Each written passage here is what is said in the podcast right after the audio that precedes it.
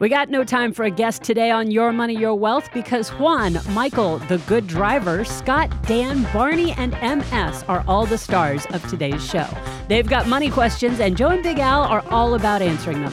From claiming Social Security, living off of your investments overseas before taking Social Security, and how you transition from Social Security disability to regular Social Security, to how the sale of appreciated company stock or a Roth conversion will change your tax bracket, and what you need to do to confirm for the feds and the states that you've changed your state of residency. The fellas are going to do their best to clear all that up for you and not make things any more confusing. Plus, the pro rata rules for thrift savings plans have changed. Stick around to find out how. Visit YourMoneyYourWealth.com. Scroll down and click Ask Joe and Al on Air to send in your questions. I'm producer Andy Last, and here are the hosts of Your Money, Your Wealth, Joe Anderson, CFP, and Big Al Clopine, CPA. First one on here is from Helen. Helen just wanted to write in and say, happy birthday, Big Al. You sound so great. Don't say, she doesn't think you sound like you're ready for retirement or collecting Social Security. Apparently she thinks I sound younger. Thank you, Helen. Yeah, it's because of what Andy does to your voice on the, the whole... She puts it through a synthesizer. Yes, it's something else. If you heard the real voice. It's like... it's like... It's here's my real voice. Well, you want to get a tax deduction. Yeah, we gotta jack him up with a bunch of. Al, try to talk as if you have no teeth. Yeah. I think I want to do a Roth conversion. Yeah, that's why we don't do that. All right. Helen says thanks for all your free advice online. I love the channel. Yeah, appreciate that, Helen. That's very nice. All right, enough of the flowers. The fluff. On to real stuff. Yes, rainbows and unicorns. Yes. We got Juan from Los Angeles, California, L.A. Juan writes in, my plan is to retire at 60 and live off my Roth 401k savings until I'm 67. So that's 7 years, just for those of you taking score. Then I plan on requesting my Social Security benefits. Part of the plan is to move out of the U.S. somewhere that the dollar has more value. Is this plan viable? With this plan, would it make a difference if I claim my benefits at 62 instead of 67? What do you think there, Alan? Well, Juan, let me start by saying... we need a lot more information, we Juan. Do, but let me just... take this at face value to start, which is whether you take your Social Security benefit living in the U.S. or outside of the U.S., it's the same tax consequence or same discounted benefit, I guess. Same to both.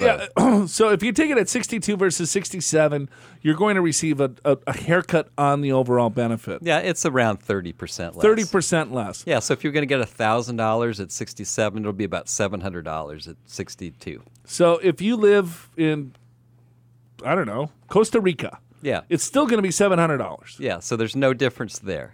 So I think Juan's main question is that, all right, I'm going to live off of my savings from age 60 to 67, or should I live off my savings from age 60 to 62? So I got a few comments here. So if he takes his benefit at 62 and he's fully retired at age 60, he's going to see a permanent haircut on his Social Security benefits, right? Correct. But the pros and cons of taking it early versus extending it is that it's going to be less demand of the portfolio if he takes his benefit at 62 because he's going to receive some sort of Social Security benefit. Right. So in other words, he draws less out of his own accounts because he's getting Social Security earlier. Right. Or if he waits till 67, that's 7 years that he's got to provide 100% of his income needs or his expenses from his overall portfolio. Right, but the Social Security benefit will be higher. Yes. So which is better. Which is better, right? Well, I think it is a combination of a couple of different things. I think it's how much money does Juan have? How much money is in his retirement accounts? How much does he have in other types of fixed income sources? It looks like Juan is leaving the U.S. because he wants the dollar to move further. So I'm suggesting that he probably doesn't have millions. Yeah, maybe he. Right? He's the guy that's living in San Francisco that's moving to Cleveland. He's the guy living in L.A. that's moving to Puerto Rico. Right. So he wants to stretch his dollar further. So yeah, I would agree with that. So we're going to make an assumption that there's not millions here, that there's maybe some limited resources, and how do you best utilize them? So then you also have to take a look at life expectancy, of course. How long do you think Juan's going to live? Right. If he has got long life expectancy, well, then taking it later is probably going to do a little bit better for him because he's going to have a lot larger fixed income source of income that's guaranteed by the federal government that will last the rest of his life. So if he runs out of all other assets, he's got a higher at least paycheck coming in. Right. So I've got another angle to take this question, which is he may be thinking about, is the taxation going to be cheaper if I'm living in a foreign country? And if that's part of the question, I will answer. I think every question you find tax in there. I do. That's an important part. That's my filter. Yeah, I don't see tax anywhere, but that's all right. He says part of my plan is to move out of the U.S. to make the dollar more valuable. Right. All right. So I'm going to answer. That means taxes. Yes, I'm going to answer my own question. Okay, sounds good. So for those of you thinking of doing that, you still have to pay taxes in the U.S. even if you're living in another country. Be it Costa Rica, Guatemala, Puerto Rico, Italy, whatever. It doesn't matter. You still have to pay U.S. taxes. Cleveland. Yeah. Well, yeah. Then you got to pay Ohio taxes, too. Anyway, and not a lot of people know that, Joe, that you have to pay U.S. tax. If you're a U.S. citizen or you have a green card, you have to pay taxes on worldwide income in the United States, regardless of what country you're living in. And by the way, you probably have to pay taxes in that same country. Yeah. That's where you get a foreign tax credit, potentially, in the U.S. for taxes that you pay in a foreign country. That's the case when I lived in Australia. There you go. Yeah. So anyway, if you're thinking that I'm going to get out of U.S. taxes... You have a little shrimp on the barbie. They actually call them prawns, but anyway. Did you have a little prawn on the barbie? Did you see Crocodile Dundee? Is he down there barbecuing? No. Anyway, you can't avoid U.S. taxes. And furthermore, if you're Juan lives in Los Angeles. If you leave the country, you still have to pay. You leave the state of California, you still have to pay California taxes. California is really tough about that. So you pay U.S. taxes and California taxes, even in another country.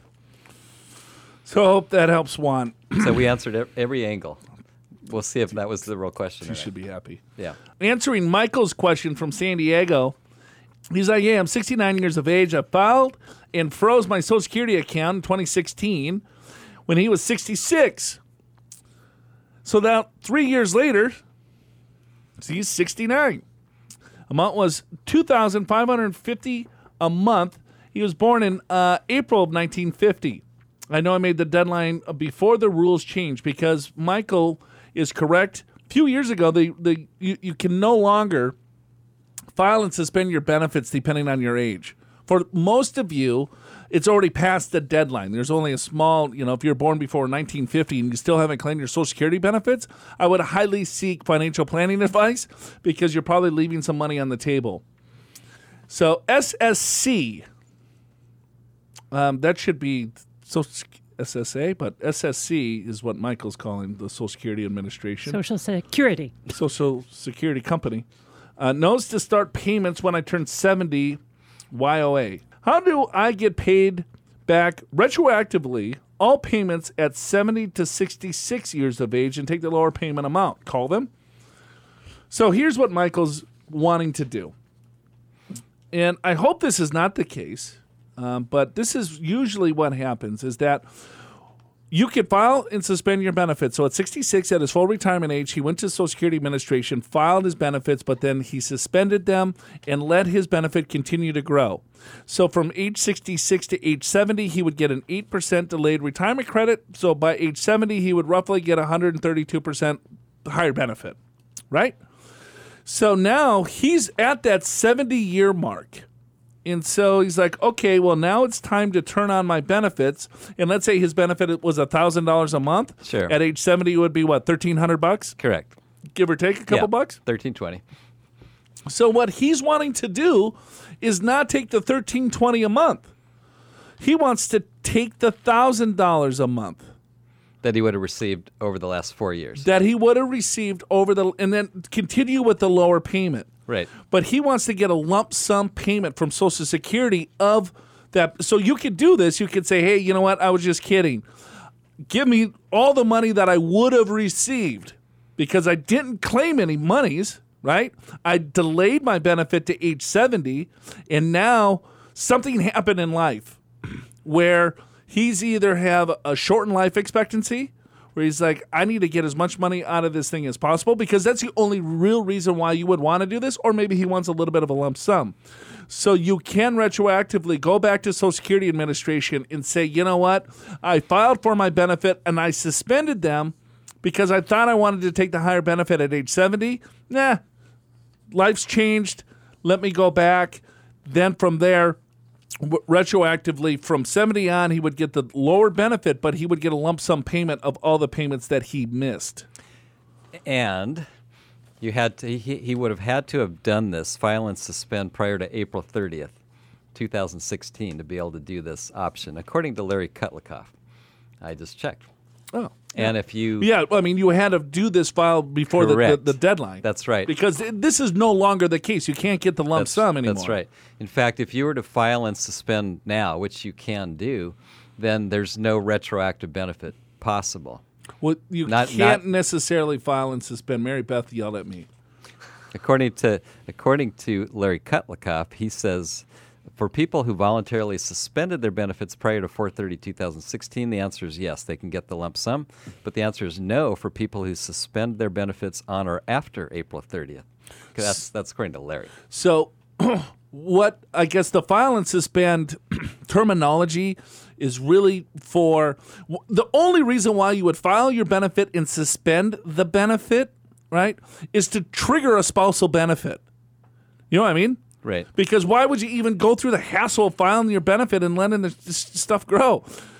Because you can the spouse can only claim the spousal benefit if the other spouse had filed for benefit. Is claiming the benefit. Right. Correct. Today, let's say I can file my benefit. I'm receiving my benefit. I can suspend the benefit. And what happens then is that my benefit would continue to increase. Right? So let's say I took it at age 62, I received a lower benefit, and then maybe I go back to work, and then at 64, it's like, well, I don't need the benefit, I can suspend the benefit. And then the Social Security Administration will continue to increase my benefit over time. So let's say now I turn it on at age 70, I would probably get, I don't know, throwing a dart here, probably about 40% more benefit, give or take, a couple bucks. Don't quote me on that. But I can do that. But let's say if I was married, even though I filed for my benefit, but I suspended them, while my benefits are suspended, my spouse could not claim a spousal benefit. Right. If she was claiming the spousal benefit and I suspended my benefit, her spousal benefits would go away. Yeah, no, I agree with that.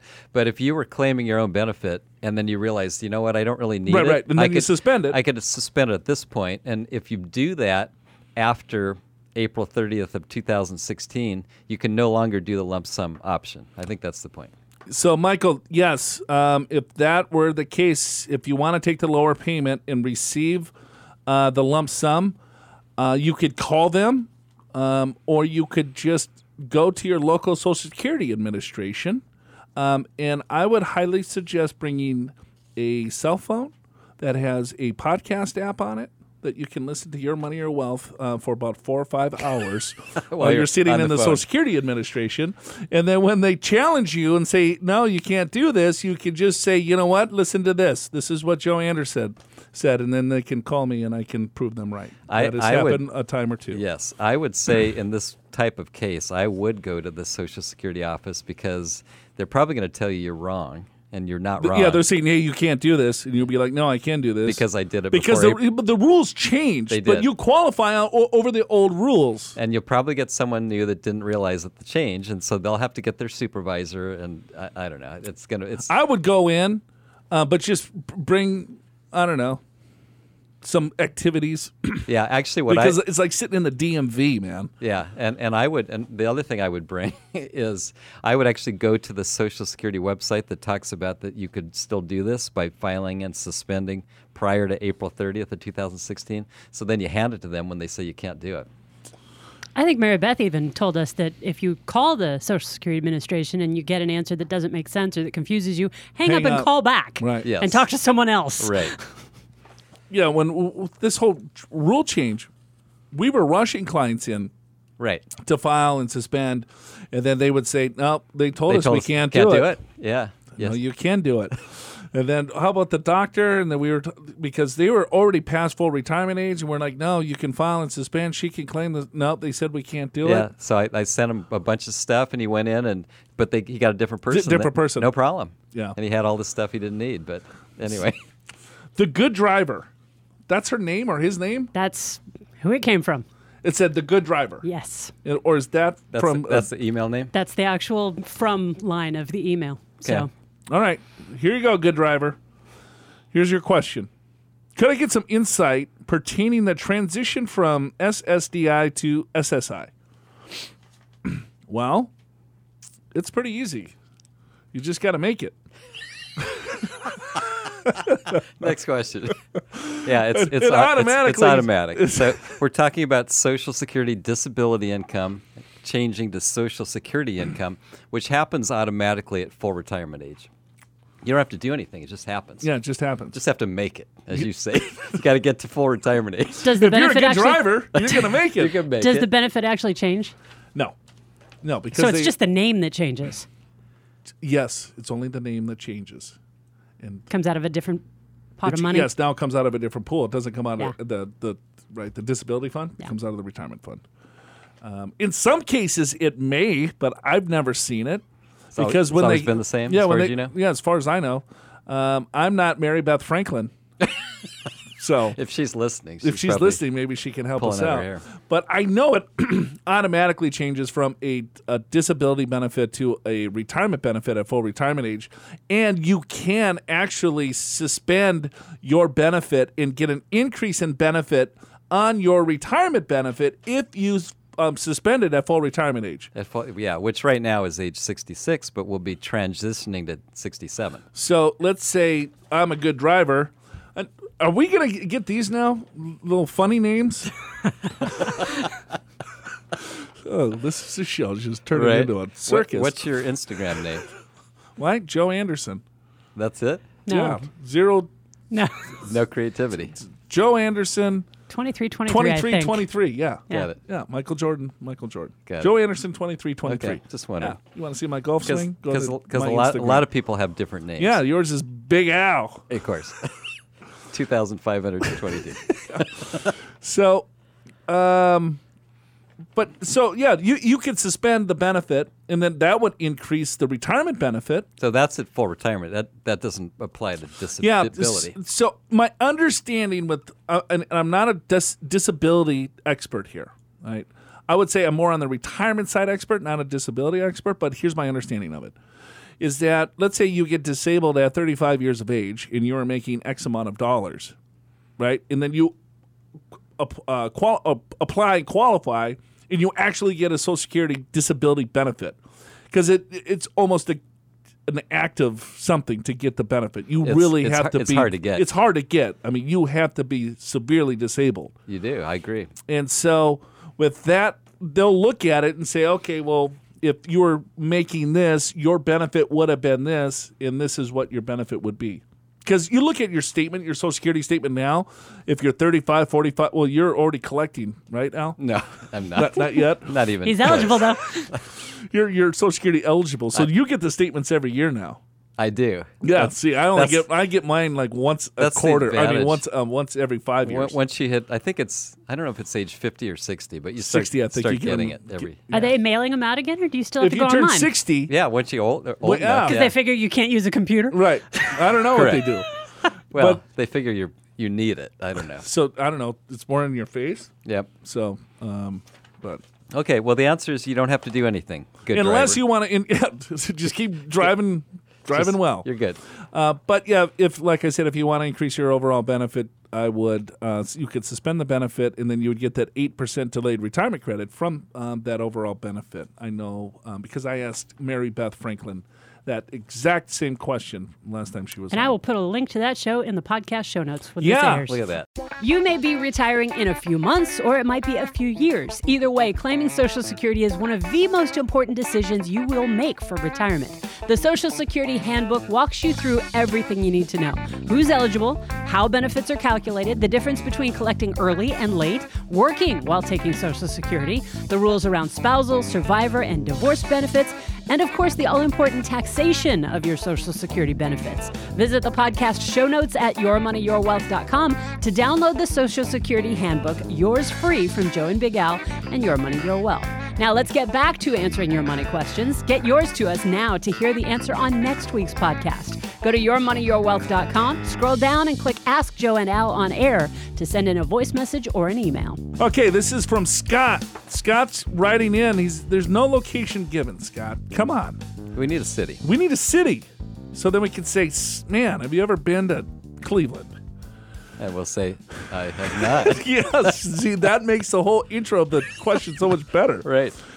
Joe, Big Al, I just noticed that the TSP is now allowing withdrawals to be made at the account holder's discretion.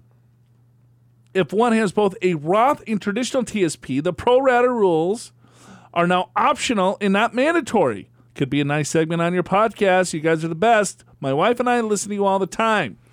Well, Scott and wife, thank you for the nice compliment. And you are absolutely correct, which is a huge deal. So let's talk about the TSP. And let's talk about pro rata rules. Okay. TSP, Thrift Savings Plan, federal employee, right? Only federal employees, right? Only federal employees.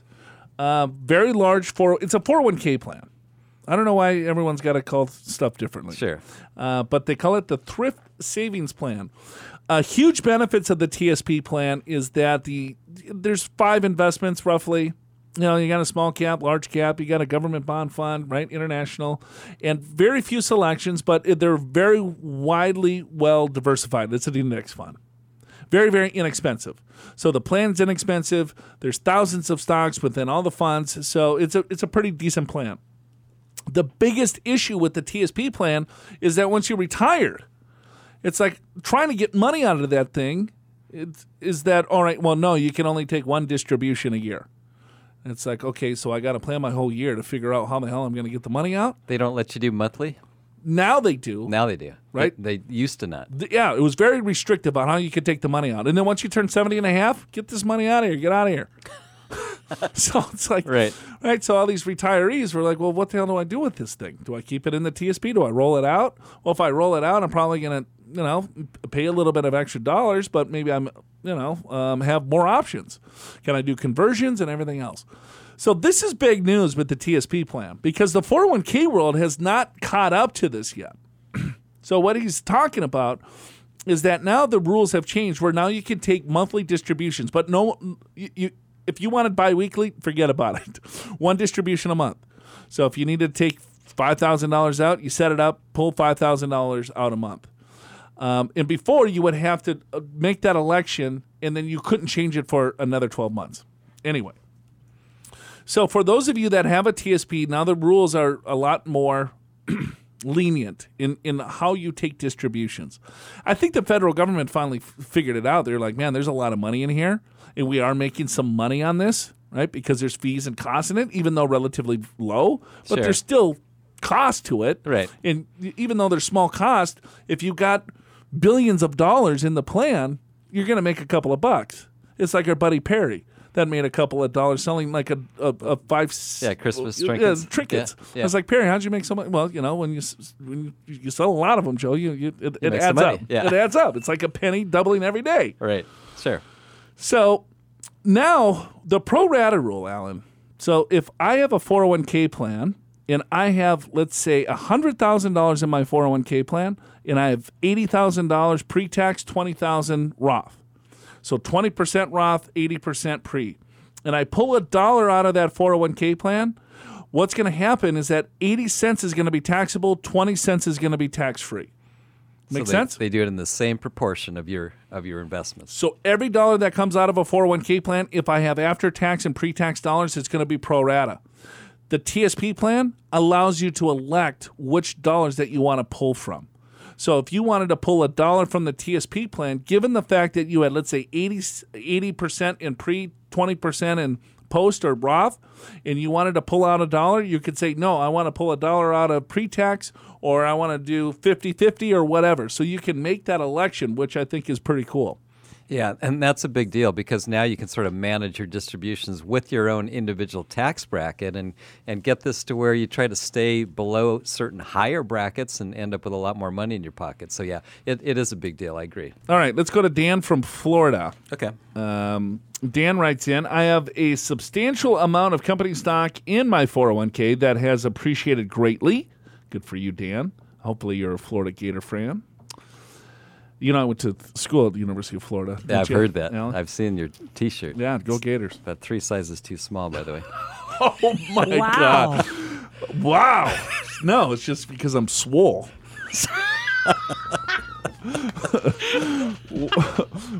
When I NUA this stock, will the cost basis add to my income such that it can change my tax bracket, or do I only pay tax at my current tax bracket percentage?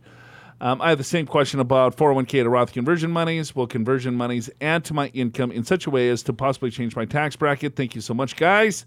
Wish I could come and see you in person, but I live in Florida. Watch your shows on YouTube almost every day. Wow, daily. Just binge watching YMYW. Awesome, Dan. Thank you. Thanks so much for all I have already learned from you. Hope you keep up the amazing show. Thanks, Dan. Appreciate that. Kind words. Is Dan your cousin? No, it sounds like it, though. By the way. But Dan brings up a very good question because when we do presentations and teach and things like that, I think a lot of times people get confused. So he's watching the TV show. I would agree. You know, and we're saying, okay, well, you convert up to a certain bracket, and then you pay tax at that level, right? Let's say it's the 22% tax bracket. So, or what tax bracket are you in? I'm in the 22% tax bracket. Okay, you do a Roth conversions, you pay 22% tax. Or NUA, which I'll explain in a second. If you do an NUA, it's ordinary income tax. All right, well, I'm in the 22% tax bracket. And is that net unrealized appreciation going to be taxed at 22? So the answer is it depends. And so what you really have to look at, Dan, is what's your taxable income, line 10 on your tax return, because that's going to tell you what tax bracket that you're in. And then you will need to go to the IRS.gov to look at the brackets to see what you know, I don't know what tax bracket Dan's in, or else I could just tell him what the top of that tax bracket is. But for instance, the top of, let's say if he's single, let's say married. So the top of, let's say, the 22% tax bracket, the bottom of it starts at about $80,000. The top of it is at $160,000. So you have $80,000 of taxable income is the top of the 12, and $160,000 roughly is the top of the 20, or the top of the 22. Yeah, you're married. Yeah, give or take a couple of bucks. Yeah, you're $168,000, but you're in the ballpark. Yeah, right. And so then Dan, what Dan has to look at is to say, okay, well, if I do a net unrealized appreciation, what that means is that he has company stock that he purchased that is in his 401k plan that has appreciated greatly. He could take the company stock out of the 401k plan, but he pays ordinary income tax on whatever the basis is.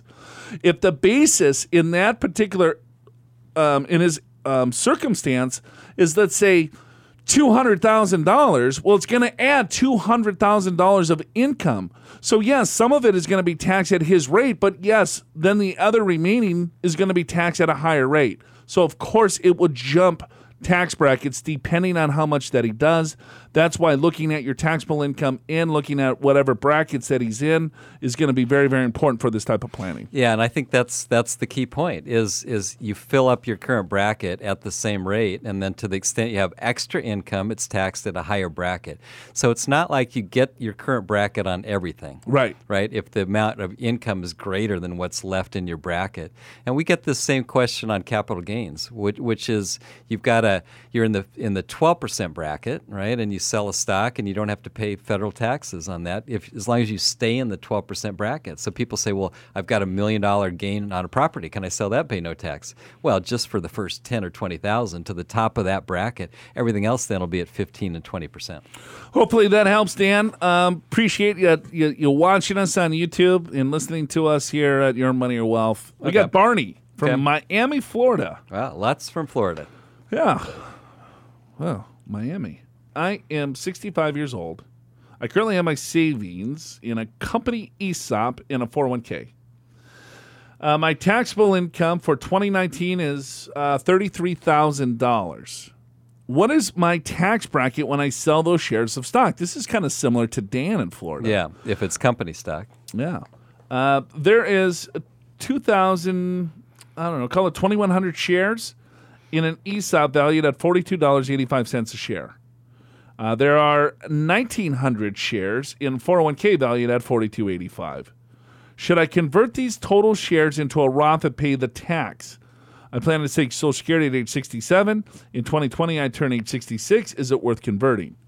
I would invest the money in tax-exempt bonds. This way I would not have to report the income while I receive my Social Security. Okay, Barney, all over the map here. Yeah, well, let me first do the math. So the total is about $170,000. Okay, Barney, slow down here. Slow your roll. All righty. So Barney, 65, is going to take Social Security at 67. Okay, so he's got a 2-year time frame. Yeah. And so he's got an ESOP plan. He's got a 401k plan. His taxable income is $33,000, and let's assume he's single. So if his income is $33,000 as a single taxpayer, Alan, he would be in the top of the 12% bracket. He's still got a room about, I don't know, maybe another $10,000. It's about 42-ish. It's I think, high 39,000. 39,000. All right. Well, pretty close. Yeah. So the top of the 12%, Barney, is $40,000. You're at 33. So anything that you sell up to $40,000 would be taxed at 12%. If you are married and your taxable income is $33,000, you have up until around $80,000. Yeah, but then you have $50,000 of room. But I will say, if you sell it inside of your plan, there is no tax consequence. Right. So, but he's got an ESOP plan. So yes. People call all these plans many different things. So correct. I don't want to give advice if it's not really a true ESOP. Yeah, that's an employee stock ownership plan, which is relatively rare. Right, because if you have an ESOP, you're an owner of the company, and the owners of the company were trying to sell the ownership of the company to the employees. Yeah, and often they're private companies. And you may not be able to sell them. So we don't really have enough information. I'm guessing it might be an employee stock purchase plan where that's something a little bit different, where he's buying company shares of stock, right? Maybe at a discount, or maybe he's giving some restricted shares. Who knows? But if it's outside of a retirement account with the ESOP, we can assume, all right, so he's got 2,000 shares at $42 a share. And what's that, $100,000? It's about 90. So $100,000. So I don't know if he sells that. It depends on what the tax basis is. If it's inside a qualified plan, there's nothing. If you convert the money into a Roth IRA, then you're going to be taxed at whatever that is. So I'm going to guess, if it's an ESOP of what I'm thinking that it is, it could be a qualified plan that he could potentially roll into an IRA. The 401k could get rolled into an IRA. Sell the shares of stock. Now you just buy a diversified mutual fund because you have too much risk. Then you could do small conversions throughout of that IRA into a Roth. Yeah, and then by the time you reach 67, right, then you're pulling some money out of a Roth or retirement account. But you can't invest in municipal bonds if it's in a qualified account. It would still be taxed at ordinary income rates. Right, or if it's in a Roth, it's tax-free anyway. Right. So, and then if it's company stock, consider a net unrealized appreciation. So there's that strategy potentially. Conversion is a great idea, but keep within your certain tax brackets that make sense for you. Right. If he's got company stock in the 401k plan, then I'm going back to Dan and saying, right. All right, hey, do a net unrealized appreciation, move the company stock, pay the taxes on the basis. Now the money's outside. Then invest that in municipal bonds. right? But if your taxable income is $33,000, you're in the 12% tax bracket where there is no capital gains tax, so a municipal bond doesn't make any sense. Barney, love you, buddy. Appreciate you calling in, but we need some more information here. We probably just confused the hell out of you and most other people. Tax brackets have changed, retirement plan contribution limits have changed, and you do not have to keep track of all this information in your head. Download the 2019 Key Financial Data Guide from the podcast show notes at YourMoneyYourWealth.com and have all those numbers right at your fingertips, along with the standard deductions, tax deadlines, AMT exemptions, gift and estate tax exclusions and credits, taxation on Social Security, and tons more. Click the link in the podcast show notes at YourMoneyYourWealth.com and download the 2019 Key Financial Data Guide. One more email here, then we turn you loose to ask your money questions. Click Ask Joe and Al on air at yourmoneyyourwealth.com. Okay, this is from MS. Dear Joe and Big Al, we co-own a business with nationwide and overseas clients. All right. I should start reading these before we get on the air. So you can be smoother. Yes. I was like, I thought they owned nationwide insurance or something there for a second. Got it. We co-own a business with nationwide and overseas clients. The business is headquartered in Nevada, where our business partners live. We work remotely in our California home. Since California taxes all income, including K-1 income, regardless of where it was earned. We are thinking of moving out of California and claiming residency in a state with no income tax. However, we'd like to maintain our home in California since it's fully paid off and property taxes are low. We also will return to California periodically to see family and specialist doctors. In the new state, we will plan to buy a house, register our cars, change our driver's license, change our voters' registrations, become members of a church, switch our gym memberships, find a dentist and a primary care doctor, and establish other daily life activities. What should we do to ensure that California no longer considers us California residents? We are both 52, plan to retire in 5 years. Thanks. You guys are awesome. So they're going to do all this stuff, Al, but only live in Nevada for 3 days out of the year. And say they live there all the time. We got here's our church membership card. That's right. Actually, they're not even saying Nevada; they're just saying a no income tax state. So we go to Nevada Lifetime Fitness. That's right. We go to church there. We contribute there. We got our dentist. Well, they haven't been in 2 years, but they're they're right there in Nevada. They're on the right track, which essentially means if you're going to move out of state, you really need to move out of state. And if you think about it just logically, if you really are going to move out of state, what changes would you make? Well, you would get a new driver's license, and you would have a new registrar of voters, and you would probably have a new doctor, and you'd probably have a new dentist, and all these things that you would do if you actually were moving. So that's what the state of California expects you to do. So they listed a whole bunch of stuff. Now, the caveat, of course, is you actually really need to do it. You really need to be there.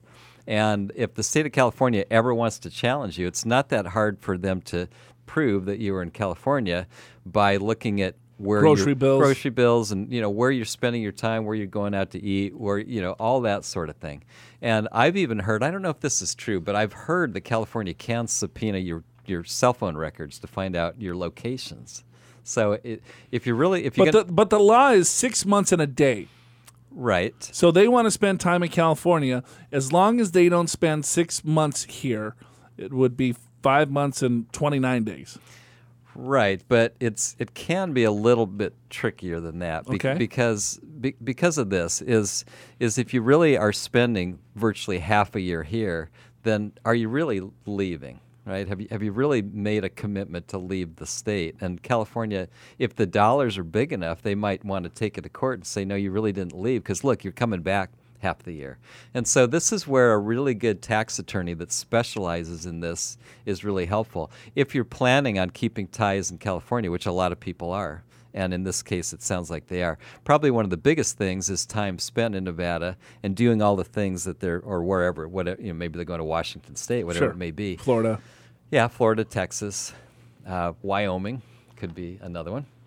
But yeah, you really have to do all these things, and you just have to be careful when you're keeping ties in California that you don't go overboard. And this is where a good tax attorney can help you on that.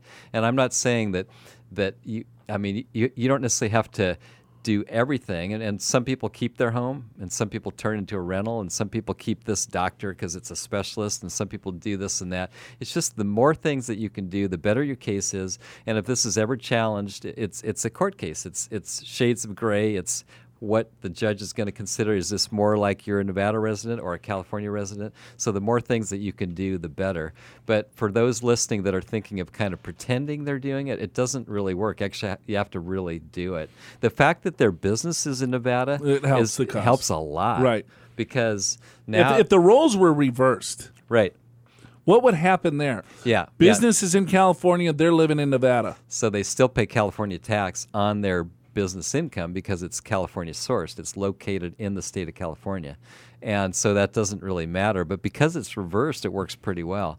So in other words, they can move to Nevada or some other tax-free state, and they don't have a California corporation. So it's already kind of established as another state's corporation. So I like that part. How do you change a corporation to a different state? I think the best thing is to just dissolve your California corporation and set up a new one in another state, because it's state by state is where the corporations, the Secretary of State in each state issues the corporation charter. So Pure Financial Advisors, we're a fairly large establishment. Yeah, in California. In California. Right. We're going to dissolve it and open up Pure Financial Advisors Nevada. Yes, I think so. Now, I'm not an attorney, so maybe there's others. They would be like, what are you guys doing? Yeah, right. You know what I mean? Sure. But it has happened. Yeah. I mean, we see all sorts of multi-billion-dollar firms move to Texas. I know, but you could set up your company in Nevada before you dissolve California, and you do it simultaneously. So I don't know. There might be smarter ways to do this, but I don't think you necessarily would transfer your California corporation to another state. I don't think it works that way. And we should say that was just an example. Pure Financial is not moving. We are moving to Nevada. Al, I got a question. If your headquarters of your corporation is in one or the other, and you literally are spending half of your time in one and half of your time in the other, do you pay taxes in both states? If you're not trying to hide it or anything like that, you literally have two houses and two. So in that particular case, it comes down to where you're 6 months and a day. That's your state of residence. Yeah. And so if it happens to be in Nevada, so then that's Nevada source income, even though you're spending a bunch of time in California. So you could spend time in lots of different states, but it's still Nevada source because that's your primary residence. Gotcha. Right. So that's really what it comes down to. But also another thing about California is if you move away and do this, and then later on after you've sold your business, you come back to California because, all right, I'm done. California can actually audit you for 4 years after you file. And if you've actually come back, they can successfully argue you never intended to leave and pull back all those tax dollars. Wow. So be careful of that, too. Yeah. So wait 5 years to move back? Pretty much. 5 years after your final transaction that you don't want California to get. Like, for example, you run the business for 5 more years, and then you sell it for a big, fat paycheck. You're going to want to wait 5 years after that to move back to California. How about if you have ailing parents? Tough. I thought you said alien parents. So did I, but I figured what you meant. If you have alien parents, you got other things to worry about besides California tax. But if they're coming back to get me, bring me to the homeland, Al. Yeah. They're going to run a whole bunch of tests on you in the spaceship. You have ailing parents. You have ailing parents. Well, that's another story. There would be reasons to come back, but not more than 6 months, right? 5 months and 29 to 30 days, whatever. So I guess E.T. as alien parent. So I just answered E.T.'s question. All right. Okay. Oh, boy. That's it for us today. Want to thank our lovely producer, Andy Last. Big Al Clopine. I'm Joe Anderson. The show's called, what? Your Money Wealth. Alien Parents. That's just the first of the derails. Stick around for a couple of more at the end of this episode. If you haven't yet subscribed to the Your Money, Your Wealth podcast, please do so. It helps us out, and it ensures that you won't miss a minute of Joe and Big Al, so it's helping you out too. And hey, click the share button anywhere you see it at YourMoneyYourWealth.com to spread the word about YMYW. You'll find all the links you need in the podcast show notes at YourMoneyYourWealth.com. Your Money, Your Wealth is presented by Pure Financial Advisors. For your free 2-meeting financial assessment with a certified financial planner, just click the free assessment button at YourMoneyYourWealth.com. Pure Financial Advisors is a registered investment advisor. This show does not intend to provide personalized investment advice through this broadcast and does not represent that the securities or services discussed are suitable for any investor.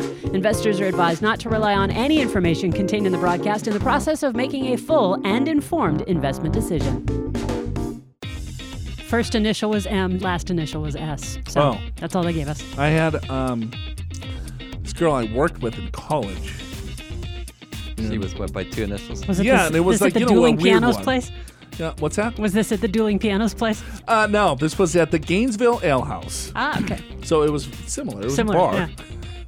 But I think she went by like two initials that I totally forgot it. That don't normally fit. Yeah. You know what I mean? Yeah. Like TJ. That sounds like it fits. Sure. JD. JR, right? JR Junior. JR, right? Right? No. But hers was like MQ. You got it. What do you think? We get more viewers or listeners? I don't know. What do you think? I think it's probably more. I might be biased. You are probably biased. What do you think? I was going to say I think we probably if you add up radio and podcast, I think we have more listeners than viewers. But if you add up YouTube and our TV show in San Diego, on Channel 8. Basically it's millions and millions. Yeah, that's what it's hard for me to go to the grocery store. How many times have you been recognized in the public? Oh. Besides people seeing you in our office, and they're coming in because they watch the show. Yeah. I've had people tell me they recognize my voice, which freaks me out. Really? Yeah. Wow. I mean, does it? I'm sure it's happened. Is it? No, it happens more than you think. Yeah. So I was playing golf once a month.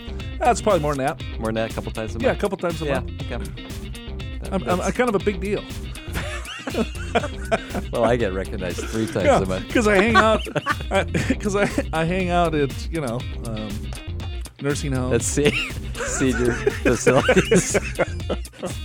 Bingo. Talking to retirees. You call out the bingo at the and I teach local church. I teach a retirement planning course. A lot and they throughout the night. They recognize you because you tell them, go watch my show.